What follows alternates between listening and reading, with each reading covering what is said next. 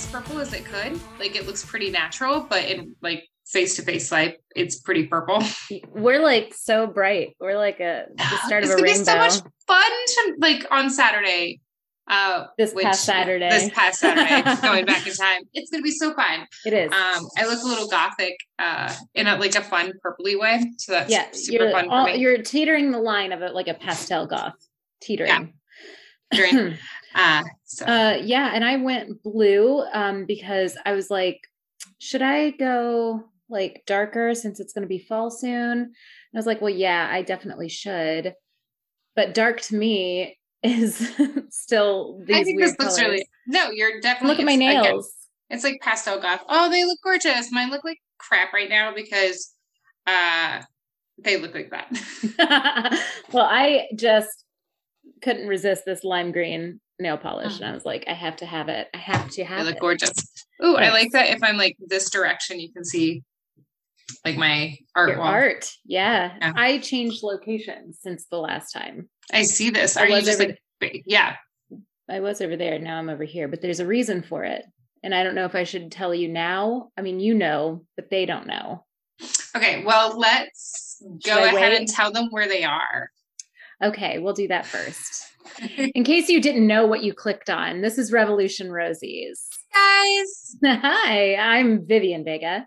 I'm Betty LaRue, uh, and we're excited to chit chat with you today. Yeah, season four. I have a hefty story. Oh, I'm excited. I'm Hefty. excited. Hefty. Yeah. It was um uh recommended actually by Yay. somebody. Um, so that's a great start. Mhm. Um, so we'll get into that in a bit.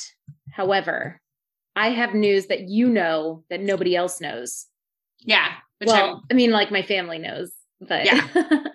um, so to our listeners, I moved locations because over there is going to soon be a crib because I am the pregnant one this season.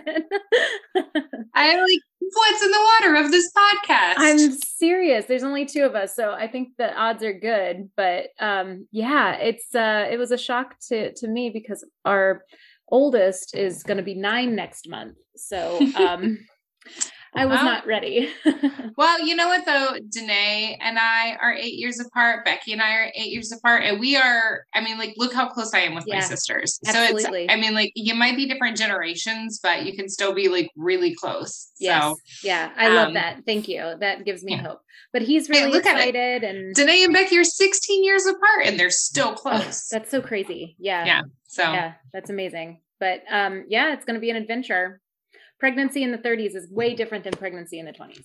oh, it is. It's terrible. Well, I don't know about pregnancy in the 20s, but It was a pregnancy. breeze. I mean, I was like walking in New York City, like there was nothing. I was like, do do do do do, and now I'm like fine. waking up every morning. I'm like, oh, fuck This off. again. Oh God. Yeah. I remember almost crying, just being like, it's never gonna end. I'm never gonna feel better. This is gonna be my whole life and I hate it. yeah, it's been. It was terrible. I, I'm more tired than sick at this point, but I was so sick. yeah. Anyways, so that's my news. Um, I mean, I have a news story as well. so excited. But, um, Yeah. But yeah. so my news is not as exciting, but it is kind of relevant and fun. And the screen just went red on Mikey's computer. So like I have red on me now. You're like you're in the Uh, back room of Max's Kansas City. You've got red on you.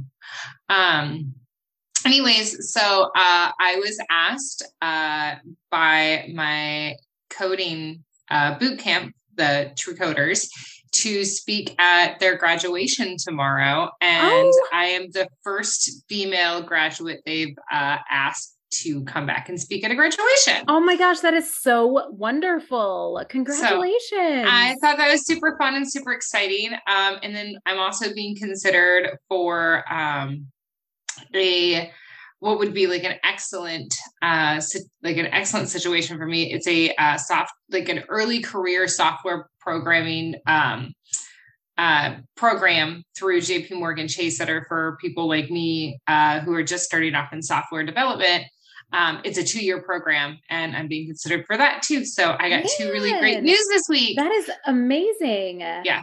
Have you ever thought ex- about working for uh, the school? it seems like Um, they I- really like you. I know. I've been like dropping hints. Uh, I did tell you that I like got back to them and was like, "Hey, I'm the only one that graduated. Yeah. How can I help you get more graduates?" So uh, I'm still really connected with them. So I don't know, maybe uh, maybe not like a job with them, but I'd really like to you know see them do great things and, and see more women in coding in general. So Yeah, that's Um, awesome. but yeah, so- Congratulations. I'm so proud I'm very excited. Um, but yeah, that's one of the reasons why I'm like, okay, it's not that purple, not because true coders would mind, but I have like a a corporate business thing I have to do tomorrow morning. And I wanted to make sure that I wasn't like, So I have a news story. It's going to be brief, okay, but mighty, I think. It's been big news um, lately, and I'm sure it's still going to be like talked about when this releases. But um, Simone Biles, the Olympian. Yes. So um, she took a break from the finals event in the Olympics. I am not a sports person. I will start by saying this. I know nothing about what that means Right. because they're still going with the Olympics. So it wasn't technically the fine. I was confused, but it's a big deal. yes, Um, so she took a break um, for her mental and physical well being, which is Mhm. never been done before. no, Should it have been? Yeah. Yeah. 100%. it definitely should have been done. Um, a lot of like, there's been multiple athletes whose uh, careers ended at the Olympics. yeah. Well, um, I just read a story about a woman who I think she was from Russia. I'm not sure where. I could totally be wrong, but she was also a gymnast and she broke her leg. And her trainer was like, You can, I mean, do your physical therapy, but you don't need that cast on as long as they say. They took her freaking cast off, got her back into training, took her to the Olympics. She fell, she got paralyzed at the age of like 18 and then she Mhm. died when she was 40 something because of the complications she suffered. from yeah. Oh no. I mean like you know you see all sorts of people saying shit about it but i've seen so much more support, support. Yes. for her than i thought i would and Yes. from people i didn't think i would see it from. So Yeah. it was i mean it's been really great. Like the reception has been really great. Yeah. But uh, yeah it needed to happen and it needed Yes. to be said. They're not just like i mean like literally people's careers have ended because they've Yes. pushed been pushed too hard at the olympics like she's Yeah. that girl's not the she's only one speaking for people who have these issues and we're not even on the olympic level you know Oh, yeah. if you're mentally drained if you're physically drained Mhm. how are you supposed to perform for a big giant audience let alone like your family how are you well also just to- think about like gymnast the amount of like and and i mean any olympian but the amount of like physical strain they put on their Mhm. body and mental strain that has to be there like i can't even well you know she was part of the um, collective that came up during the um i don't remember this shitbag's name but the um physician like the physical trainer Yeah, that yeah. was oh molesting all of the olympians yeah i So- was she one of them i didn't yeah know that. I, I read that somewhere i could Okay. be wrong but i read i did read that um on an article that uh was talking about her mental health and stuff. And so it's like not only is she like i mean she could have been just training at the time you know with them because you know she's fucking skilled. So she's probably been doing this shit for a hundred years. She's some sort of witch or something. I don't know but she's amazing and she deserves a break. Like Yeah. yeah. But um so that's i'm applauding simone biles for taking a Yes, break when absolutely. she freaking needed it because Absolutely. it's um something that i'm trying to convince myself and it's something that i like preach to other people where i'm just like give yourself grace yes give yourself grace you know um if you need to stop and and take a bubble bath and relax and you know like i know bubble bath doesn't really solve everything but I, in in terms of what i'm saying like just stop and take a breather do that you need to Yeah. give yourself grace we don't we don't often allow that to ourselves we allow it for other people Mhm. we encourage it for other people um, we support other people in doing it but we don't often allow that for ourselves. ourselves Yeah. Mhm. Absolutely. Yeah, no, I I completely agree 100%. So, as you know, we have been doing ad space for women-owned businesses and we've got two more to share with you during this podcast. The first one is going to be Austen and Company. It's A U S T E N, um, not like the city of Austin, but Austen, Jane. Isn't that how she spells it? Sure. Jane Austen, sure. Um, Sure. anyway, I think you're right. I do think you're right. I, I I think I'm right. I do, but I could totally be off the mark. I let myself become completely like in my own head. So when you're like, "Hey, feed in," I was like, "Ah." you're you're putting this in my hands and that is dangerous austen and company is located at 1530 south high street in a welcoming creative community focused women owned family business um, i wonder if that's like they hand it down to all the women they're like this is your problem now I- I think Uh, that's a lovely idea, and I, I'm going to say that that's what it is. That's what Mhm. I'm going to say it is. Yeah. Um, they're located in Columbus, Ohio's Merion Village neighborhood, which is a total delight. It's right Mhm. by German Village, and I just love that area. Um, and they specialize in tea, coffee, cocktails, beer, books, art, and Okay. conviviality. Oh wait, I looked that word up when I was writing it in. Good girl. What does it mean? And because they focus in um, books, I am assuming The quality of being friendly and lively, friendliness, So- conviviality. Okay. I would. I remember reading that and being like, I love that they used like that for it because it's so. But yeah, it's the quality of being friendly and lively. Friendly. That is delightful. Um, so Just like yeah, it looks like you can. Yeah, it looks like you can just go and sip on some tea or a cocktail if you prefer, and read a book, and that is just lovely. Um, and in a There great needs to be- neighborhood too. Yeah, I I definitely need to get out of the house, which I don't. Um, I never and do. check them out. Yeah. Uh, I have got to meet them. We should go on a date. Yes, we should. That'd be so nice. Oh my gosh, wouldn't it? We don't even have to talk. We just read and drink tea. Oh, Oh, that that'd be sounds delightful. I mean, I love talking to you, but we do it all the time. so. I know. We'll just like leave children with husbands and Yeah. read a book and have a cocktail. oh, you'll have a tea. just nice? I'll have a tea. I can't have the cocktail. Um, but if you mention this ad during this whole month, you mention this ad, um, you'll receive 25% off of non-alcoholic drinks. So if you want to join us for a tea or a coffee, please do. 25% off. That's an amazing deal. Yeah, Yeah, 25% is a lot. that's a lot. That's That a a lot. of the cost. I, I know for real. Like that's a great promo. So mention this episode, um, either our names. I heard your promo on Revolution Rosies, and get yourself twenty five percent off. Enjoy a tea or a coffee. Yeah. Awesome. Yeah. All right. So into the story. Okay, this was a request by Keith Cretan, who is a local musician, and I know, Keith. and he has requested this long ago so long ago and i was like i'll keep it in my back pocket because we were before doing themes Themes. and it never i mean it fit in a lot but it just wasn't there so Right. now is this person's time to shine and i think you're really going to love it so Right. you ready okay Mhm. um i have to move the screen over a little sorry because i have my i have it typed up okay so i'm going to do josephine baker oh, so exciting. yeah. So while I was studying for her, I was telling Winston all these facts about her, and he's like, wow, she sounds cool. And I was like, I know, right? very cool. She's very cool. Very I like to pretend that Hazel was named after her. I actually, when I was writing this, I I kept thinking of her and her middle name. I was like, Hazel Josephine. Yeah. Well, that's Um, why I don't know if I sent it to you, but I sent you like the little nut banana. Yeah. Yeah. And you were like, what is that? I was like, it's Hazel Josephine. I get it now. banana. Yeah, I understand. I it took me a while. I was too dumb. I don't know. No Um, one got it. No her got it. nickname in one of the articles was so cool. I had to write it down. Siren of the Resistance. Yeah, that's a really. Can we rename the podcast "Sirens of the Resistance"? I know. It was so, That's so, cool. I know. Well, that's the name of this episode, at least.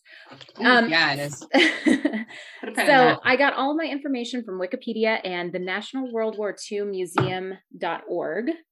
Um, and then a couple scatterings of like Variety magazine had an article on her, but I only got like one tidbit from there, but I, I thought I'd mention it.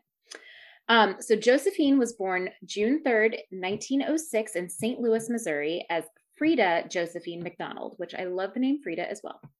Um, it's so cute. Um, she spent her youth in a mixed neighborhood that was filled with rooming homes, brothels, and apartments without indoor plumbing. So Yeah. I mean, you have to think it's 1906, and if you're I poor, was they say don't care. indoor. I was going to say indoor plumbing. Um, I know that my grandparents, actually, my parents, my dad didn't have indoor plumbing, um, for a little bit of his life. Man, I couldn't imagine. I don't think I can make Right. it. I don't. I don't think I can make It's it. crazy to think that like it's been so recent that like I believe my father's like the the house that he was born in didn't have indoor plumbing. I. I mean, I truly. I. Don't know. I I, don't know. I, I may be spoiled, but I just don't.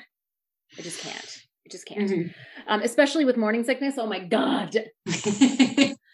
um smelling that every day i couldn't do it um so anyways uh she was very very low income and rarely fed so Mm. Very tough life um this forced her to become a live-in domestic worker for white families in the wealthy parts of town yeah. i mean yeah that's what you Yeah. have to turn to i guess um, she was viciously abused by many of the families. One woman actually burned her after she accidentally put too much soap in the wash. That's not okay. No, isn't that fucked?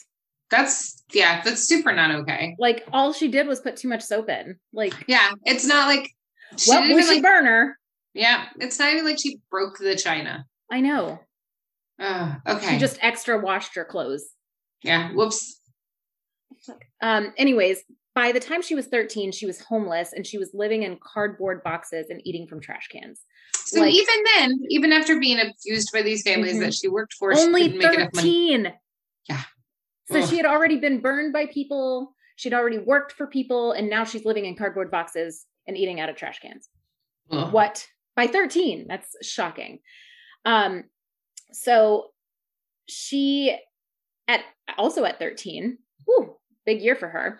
She met and married Nope. Willie Wells. That was his name. I Willie feel like everybody back then had like some sort of stage name. Yeah. like just everybody. Um, Willie so- Wells. hi, I'm Willie Wells. Nice to meet you. It's like, no, you're not. Um, but they actually ended up getting a divorce less than a year later, which, Well, good because she's for her. 13. yeah, I, like, I don't know if you Did it say his age? Did it Um, it his- did not, it- you know what? Luckily, it only mentioned she was married a lot, but it only mentioned like the really important ones, how old Okay. they were. Um, but I can imagine he wasn't 13. I would imagine. Oh, and she was 13 and married. Like, oh, Oh, yeah. oh, Oh, there's yeah. so many things. There's so many things. Anyways, oh, so yeah, many I know her story is pretty um intense at the Yeah. beginning. Actually, her story is literally intense till the end. Um, so just brace yourself. Um, Hold on tight. You know, I I will say one thing though. Um, I've read a lot like worse happenings to these poor folks that lived in that area. So she found her niche, niche, niche, niche, niche, and really took a hold of it and like was like, no, no, no, you're not going to take advantage of me. I'm going to turn this around. So it's all good. Um, so shortly after the divorce, she began performing with a street performance group uh, called the Jones Family Band. Um, so I don't know if they like were performing in like pubs or if they were just literally on the street. Like street, street performers. Yeah. Yeah. Yeah, like you would see in New Orleans or something. Um, so at age 15, Josephine got married again. I mean, what else are you going to do? Except mean, for keep getting married. like the 19 teens. Like, what are you gonna do? What are you yeah. gonna do? I mean, in the like, and street and get be- married. exactly. Like, I mean, like that would mean maybe it might mean a home. It might mean a roof over your head. It might Absolutely. mean stability. Yeah. Um. So this You're a time she- woman. You can't get a job. no. You have to get married. Yeah. Well, That's you can get a job, option. but as a servant, getting burned by people. So Right. I mean, like there's very little job options. yeah, options. yeah, yeah. Can't have a line of credit. So this time she ended up getting married to a gentleman named Willie again Baker, which is Okay. where she gets her name. Um, so she left him in 1925. So they were nearly five years of marriage in, I think, like close to five years. Um, when her vaudeville troupe uh, was booked in New York City, and she began um, New sing- York City. uh, the big city. Um, so she uh she saw the potential of like, oh, I could actually I could actually do this. yeah, do something. Like, something. wow, this is really cool. So she left her husband. Um, when she made it to New York City, she began performing at the height of the Harlem Renaissance, which was we've talked about this before on the show. It's very very cool. Um, I love learning about it. But she was performing at the Plantation Club. Um, I put a super well known but terribly named jazz club. Right.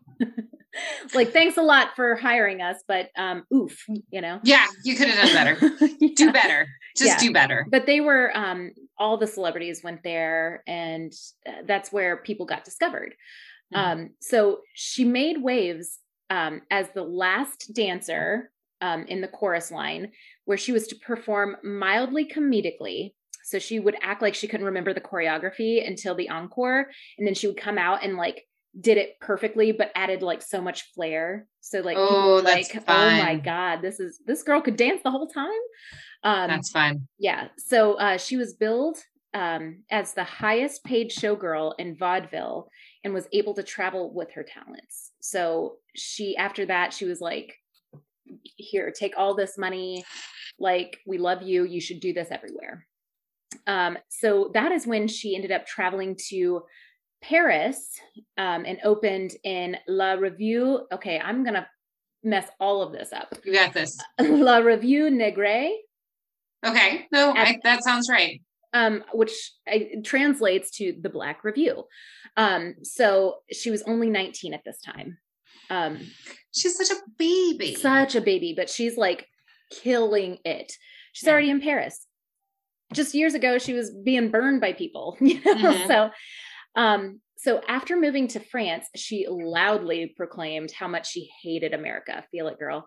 Um, Did you ever watch? Oh, it just came out this last year. Um, they even had Josephine Baker in it in Paris for like a hot second. was it a movie or a show? TV show. Was it on Netflix? Yes. Okay, Not no, wait, Netflix. No, no, no. Hulu? What was it? It was Amazon. I think it was Amazon. Uh, it's the famous writer, famous sci-fi writer country. Okay, I'm sorry, keep going. But it has her in Paris. And I think she's like bitching about America, trying to convince one of the characters to like Josephine I don't think Lovecraft. so. Lovecraft. Love- Oh, I I didn't know my she husband just yelled Lovecraft. we got it all at the same time. Um, I ended up only watching one episode, so she sh- shows up in it. Yeah, there's like a hot second that she shows up in it. Well, that makes Yeah. sense. That makes sense. Well, it wasn't Um, even it's crazy because it's not even the same time frame as when the show takes place. Oh yeah, it's like in the fifties or 50s. something, right? Mhm. Weird. Well, she was alive. She was still making waves. Trust. But Not not yeah. You, you'd have to I gotta anyways, watch it. Okay, I'll watch it. It's watch so good. It's so good. um, so while she was in France, she became crazy successful for erotic dancing and appearing unapologetically partially nude. Um, so Bitch, remember, don't, apo- don't Yeah. apologize. listen, this was in the 20s. So she was like, people were like, Oh. whoa. But also, it was pretty scandalous It in was. those days too. Because I mean, like this was before like the Hays Code and everything too. Mhm. Yeah. So, yeah. So Sorry. she was, but she was in France. So I don't know how it was there.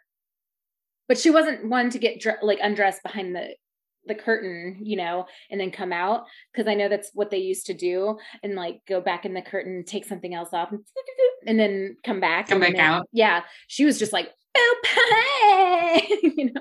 So, Yeah, well, they're um, they're like Hollywood starlets would have like topless pictures taken of them and stuff. I mean, Hollywood, it, girl. was different then. Hollywood, Oh, was, yeah. like it wasn't quite. Have you read Hollywood Babylon? no, I listened to a podcast about it. Oh my god, it's so good. It's a page turner. Anyways, I've listened to You Must Remember This, which goes over Hollywood Babylon, and then is like, this is actually the story because Hollywood Babylon oh, is they they but like, definitely yeah they made stuff up for sure. oh yeah, but one hundred percent. but it was so good because you do learn about things because you're like I didn't even know about that. Let me look that up. you know. And you're like, oh wait a minute, it's Yeah. different, but okay, Yeah, yeah. Um, okay. but anyways, sorry, okay. go ahead. No, no, no, it's fine. Um, so here at these clubs is where she becomes most well known for performing the danse sauvage, which is Mm-hmm. um, where she wears the skirt made of fake but bedazzled bananas. It's called the Mhm. danse sauvage. Danse sauvage. Um, so she actually, this is just weird. Okay. Like, i I'm know this whole story has been weird. this is weird. She had a pet cheetah. I because I was gonna say I remember seeing pictures of her in the banana. It was her with actual pet. That's awesome. And its name I- was Chiquita, like a banana. um, and she would bring it on stage with her for performances. Um, and Miss Chiquita often broke loose and made its way to the orchestra pit. well, that's terrifying. Isn't that scary? I bet you that brought in a lot of audiences, though. It, it people would be really like, did. Are we gonna were die? like, "Oh shit, are we gonna get bit?" um, so yeah, that was a thrill, I'm sure. Um, Ernest Hemingway, um, who often frequented her shows, said that she is the most sensational woman anyone ever saw. Um, Picasso painted her, and Jean Coc- Cocteau, is that how you say it? Cocteau, Cocteau. Maybe. Anyways, everybody knows who he is. It's spelled C O C T E A U. He's a French poet and Yeah. playwright, and he's like super popular, whatever. I'm not well versed in his stuff. But, anyways, um, they relayed her flawless performance so eloquently that it cemented her international stardom because Picasso and Jean were both very well traveled and they were very popular. Um, so, them saying something meant, oh gosh, she must be really good. yeah, something's happening. Yeah. Um, so by the age of 23, she became the first African, I know I'm a little behind, but um, she became the first African American celebrity to visit Yugoslavia, where she performed the most swanky venues and donated some of her show's proceeds to the poor children in Serbia. Oh. So she pulled a Mackenzie Scott, it seems.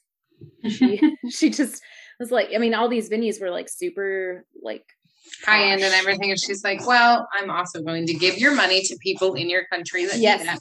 yeah it's like it's like uh, haha thanks for all this here you go guys um so during this trip i forget how i write things sometimes It's okay. i put during this trip some dingus that she was traveling with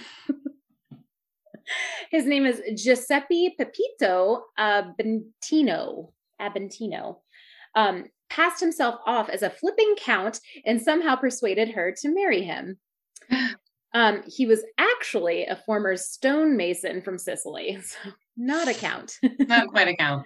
um, the uh, turns out though she was unable to marry her new manager, uh, Giuseppe.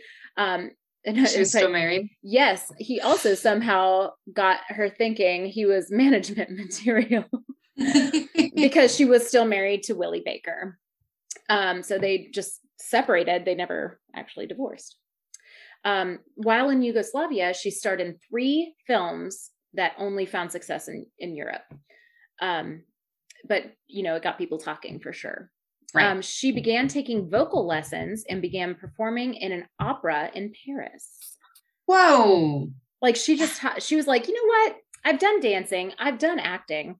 Why don't we just toss in some singing, huh? And how about opera? Yeah, That's not just like everyday singing. That is no, especially is in an- Paris. yeah. No. Like here, you can be like, oh, and it's like, okay, fine. I don't know anything about opera. Maybe she's great. Um, uh, so she, um, I'm just here to look fancy and pretend I know something. look at this pretty dress, though, huh?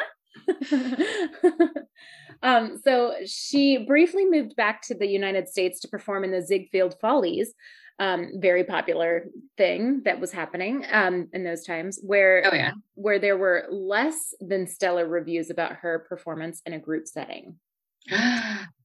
So, um, Time magazine said some pretty nasty things, calling her names and stating that her singing was too thin and could be topped anywhere outside of Paris. Bitches. yeah. Um, shade. She was eventually replaced by a very well known name that you you know. Um, I'm sure a lot of people do. Gypsy Rose Lee. So right. she was replaced by her.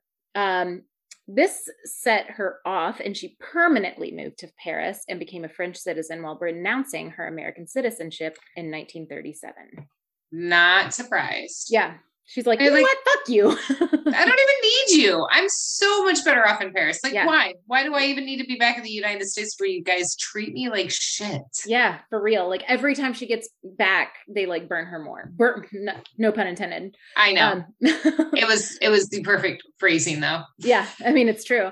Um, so the same year, I put the same year, baby girl got married again to Jean Lion, which is a great name, by the way. Mhm. Um, two years later in 1930, Did she only go back to America to like finalize her divorce? you know what? It didn't say anything, but I mean, it makes That kind of- sense. Yeah. Like, I think they sought her out for the Follies because of how great she was doing over in Right. Paris. But she- then she was like, you know what? While I'm here, Let's get this divorce done. Right. Um, so two years later, um, this is 1939 for those who lost track, Baker was recruited. This is where I was like, damn girl. I mean, I knew this information, but like you've really got to do it all, don't you? Baker was recruited to the French intelligence agency as an honorable correspondent after the French declared war on Germany. So, um, she was like, okay, well, fine. It surprises me how, yeah, it surprises me how often like a lot of actresses and stuff were pegged for those roles Yeah. during because they Marlene could. Dietrich They, was talking about it too. I think she was like, Oh. they were like, well, you're famous in Germany. People love you. What if you spied on them? right. I mean, but that's the thing is like you could cross the lines and people would, you know, like, Yeah.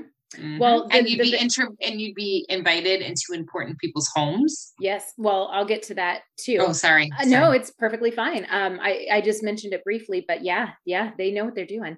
Um, so when Germany invaded France, Josephine left her home in Paris and moved to the south of France, where she opened her home up to those um, excited to help with the French effort um, and supplied them with visas if needed. So all of these like French soldiers and like revolutionaries were coming into her home, and she was like, "Yeah, live here. Here's a visa if you need it. Like, let's That's- fucking kick some ass." you know? Awesome. Yeah.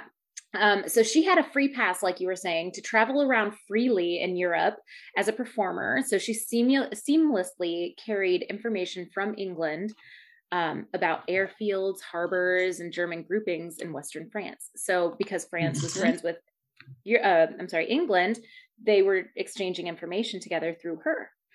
Um, she got special messages and invisible ink on her sheet music. I love that. Uh, I just love that. Like they were like, well, nobody else suspects your sheet music to have secret messages, but Right. that's how they relayed secret messages on. Her I mean, it's music. pretty awesome. It's also like, I don't know, if you look at it and you don't know how to read music, are you going to be able to be like, oh, well, that's not, Well, the messages were in invisible ink, so she could use like a special, you know, technique. I forget what they did back then, but that is some Lemon spy juice. shit. Lemon juice isn't lemon juice what you write in? I don't know. I was, I, I just knew it was something I did as a kid so you could write in an I invisible know. I ink. can't. I can't remember how you read it though. I thought it was what you. Anyways, I could be wrong, but um, so she would visit the Allied troops and pen secret notes from them uh to France in her underwear so they wouldn't be found because they wouldn't strip search a celebrity. No, Why would they? So she took these messages and pinned them in there. that's Um, awesome.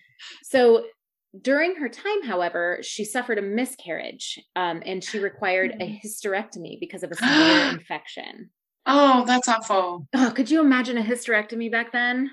It would be terrible. It would be Oh. absolute because like they barely knew what the inside of a woman's body looked like at that point. God, I know. Um, Um, really quickly, yeah. did you see that they're trying to um, pass?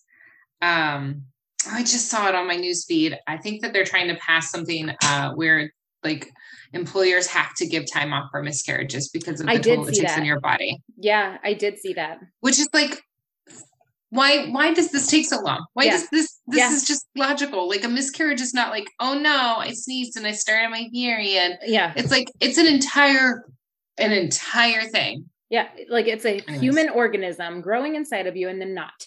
Yeah. I mean, like, and you want to pretend that you're all like pro life. Well, what happens when you lose that life? Right. Like that, you should. It's, It's, not because the they don't women's care- life they care about. Exactly. They don't care about the women Yeah. at all. They Yeah. don't care about the women at all. Anyways, sorry, Any- but I, it's cool, totally fine. It was relevant to the situation. Um, Mhm. so she um, eventually recovered, and she received the Croix de Guerre and the Rosette de la Resistance. Rosette de la, Re- la Resistance. I can't say it pretty, but there it is. Um, That's great. the Rose of the Resistance. That's what it means. sorry. Yes. By 1949, um, after fighting a fucking war, I said, she became more broad about her performances and subject matter. Um, so she. What got, year was this? Um, 1949. So war okay, so, over onto the 50s almost. And she's like in her late 30s. So she, yeah, she was well almost 40. Yes, when she was born no, she was 40. She was 40, so 43. 43. 43. And she yeah. became more body. Yeah, and she's like, you know what? Now's my time. So she I got like into it. like dramatic things and roles and whatever. Um, but I just wanted to also mention here, right here, there was no other space to put this, but right here.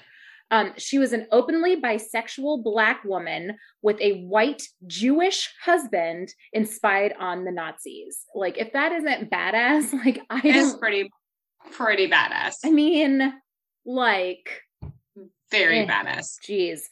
Um, so we're gonna take a brief break right now for some more ads, if that's okay. Yeah. Okay.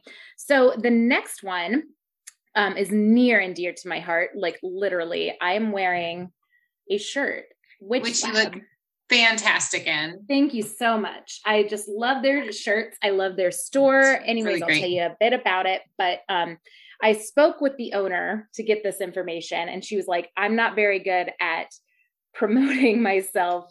So I was like, well, I will do it. So that's I'll our read, job. I'll read what she sent and then I will just make her sound great Gosh. well. um, so Witch Lab um, is an occult boutique that offers occult supplies, oddities, and antiques, as well as cl- uh, classes in such areas as astrology, psychic development, magic, tarot, and more.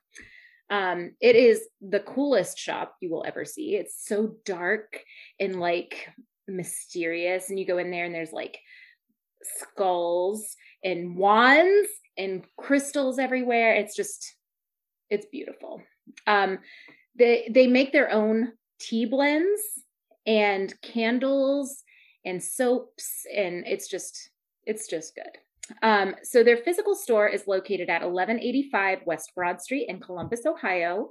Um and you can shop online also at witchlab.com if you want um, you well i think you should follow them on facebook because every wednesday they um, have live events with authors teachers and more. And it's 8 p.m every single wednesday on the witch lab facebook. Um, and then they also have an instagram at witch lab so that's witch lab w-i-t-c-h-l-a-b um, but yeah so the owner tiffany boggins is her name and she is just like fuchsia haired delight and oh. she is so helpful. Everybody in that store is so helpful. If you go in there and you're like i get really bad headaches or my cramps are really bad. What do i do? Um, they got something there for you for sure um, when we moved in here i got this wonderful little kit um, that they sell there it's called new space so you get sage, you get a candle, you get like a shell to put your um, sage in, you get like all the, like a new crystal, like just so much. It's so good and it's so inexpensive and it's just a really fun experience. It's like That's a museum. Amazing. Really. Yeah, that sounds amazing. It's, like a, it's so cool. Have you ever been? No, I haven't. Oh my gosh. I've never, I haven't been anywhere in the last like three years. Oh, man, I'm telling you. So we started going very, very recently. I think like right after quarantine stopped because I was like, something's off in the air and I don't like it. Um, so I was like, I need something because I'm more into like where you're into like the sciency stuff. I'm into like the witchy, like spiritual stuff.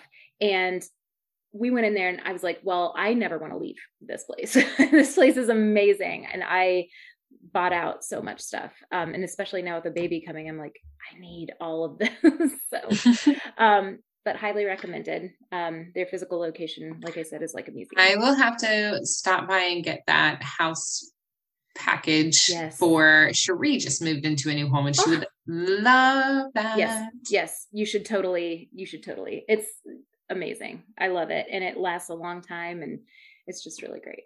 Um, so anyways, uh, back to our story. um, speaking of cool ass witches, um, I, she had to have been. Josephine Baker had, had to, like, for real. How did she get by as this bisexual black woman who's like super famous, a fucking spy. Like what? Anyways, okay. so by 1951, she was finally invited back to the United States for a nightclub engagement in Miami. Um, regardless of her fame, when Baker and her husband arrived, again, remember, Jewish man, um, they were refused at 36 hotels because of racial discrimination. In Miami, not surprised. Yeah. So th- it's a mixed couple. Mm-hmm. Both of which people are not too fond of. You know, Mhm. America seems to be cool with Jews, but not really. Let's face it. Well, and also, when was this? Because I'm like, 51. what year was it that uh was their marriage even legal in the US at that point? Oh my gosh, no, it was not. Not until 67. Yeah. I didn't realize it was that late. 67. 67, everyone. When you don't, you know, like when people are like, well, racism was up. 67. Interracial marriage, 1967. That is insane. I was gonna say, I thought that their marriage wouldn't even be legal. So of course they it was, weren't. I thought it was in the 50s at least. Gosh. No, no, no. I guess no. Segregation was very- still happening. So I was gonna say they were barely desegregating at Yeah. that point. You think they're Yeah. Hmm. you're right. You're right. Yeah. Silly me for thinking that we're better than that, but we are Mhm. not. Um, so, anyways, when she finally got a hotel, um, she ended up selling out every single night at the nightclub run and followed it with a national tour of the US where she finally got recognition. Uh, and she just ended every tour like, or ended every like- show like this. I'm flipping them off. um, so she finally got recognition in the US with the new NAACP title of Woman of the Year and a parade of up to 100,000 folks in Harlem. So thank God for the NAACP um, because otherwise she probably still would have been, you know, nothing. Treated like crap in the US. Yeah. Um, so during the national tour, she made a point to speak at Fisk University, which was a black college in Nashville. Um, she spoke specifically on the equality of all races in France and North Africa. So she was like, hey, if they can do it, like, Mhm. what is our problem, basically? Yeah. Um, she refused to perform at segregated audiences, um, which of course resulted in threatening phone calls from folks claiming to be the KKK, uh, where she then said very publicly that she was not afraid of them. Yeah. Like, Fuck them. fuck you. Um, I'm not playing to a segregated audience. I'm not doing it. I ain't scared of no sheets. Yeah. That's Like right. Michael Jackson. I ain't afraid of no sheets. um, so uh, in 1951, again, um, same year, she publicly battled the Stork Club in downtown Manhattan for discouraging Black patrons to show up. So that they pretended it wasn't a segregated show, but they were like, you should probably not come. Just don't come, please. Like, we're gonna invite you as like a formality, Right. But we really don't want you here, Right. We heard you were popular, but however, um, while she was battling them at the Stork Club, because Josephine was already there at the Stork Club, seeing this happen when Black folks were trying to get in, and they were like, "Hmm, "I don't think you want to be in here." So she's up there. room. Oh, that white guy back there. We have room Yeah. for you. But She's up there battling with the manager or the owner or whatever of the Stork Club. And Grace Kelly was at the club at the time and rushed to aid her and like support her and be like, hey, I'm with her. Like, this is bullshit, basically. Um, I'm sure she said it more eloquently though, because she's She's Grace Kelly. right. Um, so she took Josephine's arm and rushed her out of the party to protect her. Um, this created a long-lasting friendship between the two women. Hmm, that's I awesome. is- I just think is great It's for real. uh, Like until like her death. Um, Hmm. she looked to her old friend Walter Winchell, who was a columnist um, and an old pal, like I said, to help her drum up support of this incident. But instead, this asshole claimed she was a communist and got her blacklisted. Uh, of course, because that was the easiest way to handle anyone. Then Yep. you just well, handle Eartha them. Kitt, I did her story too, and she Hazel. Um, I can only think of uh, Hazel. Scott. Thank you, Hazel Scott. I only know was because she briefly dated her. Love it.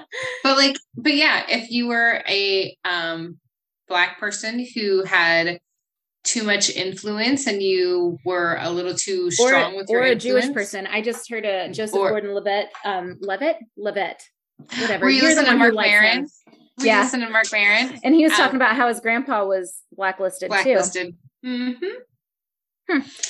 Anyways, um, so she wasn't allowed back in the US for nearly a decade. Um, but in 1966, And she was like, okay. like, I don't care. Um, but hilariously, I think this is very funny. I don't know if anybody else will, but I do. In 1966, Fidel Castro invited her to perform a musical in Havana for the seventh anniversary of the Cuban Revolution. And she did a musical and did a full run of them. And I think that's funny because the US hated Cuba so much. And she was like, sure, I'll fucking go. Sounds great. I love her. I love her so much. Um, so she uh feeling like she was becoming forgotten as the times changed, you know, it's the 60s, like are people still into like vaudeville and whatnot? Um, she fell on hard financial times. Um, but her family in the States, um, and her kids, I'll get into that in a second, encouraged her to continue um going on with her career. And even Prince Princess Grace Kelly offered financial help and um, provided her a villa to live in. Hmm. I just love their friendship. I think it is Very so sweet. It is. Yeah. It's so pure and delightful. Um, but anyways, she never really did anything bad. Like they never did it. It was just a great friendship, and that's nice. Um, Mm. unless I missed something somewhere in all my reading, I don't know. Um, but anyways, um, she. This is where it gets another cool thing. She was finally allowed back in the U.S. and she spoke at the March on Washington in 1963, side by side with Martin Luther King Jr. She was, like you, the only female speaker at the event. She was the only one invited, she was the only female speaker at the event.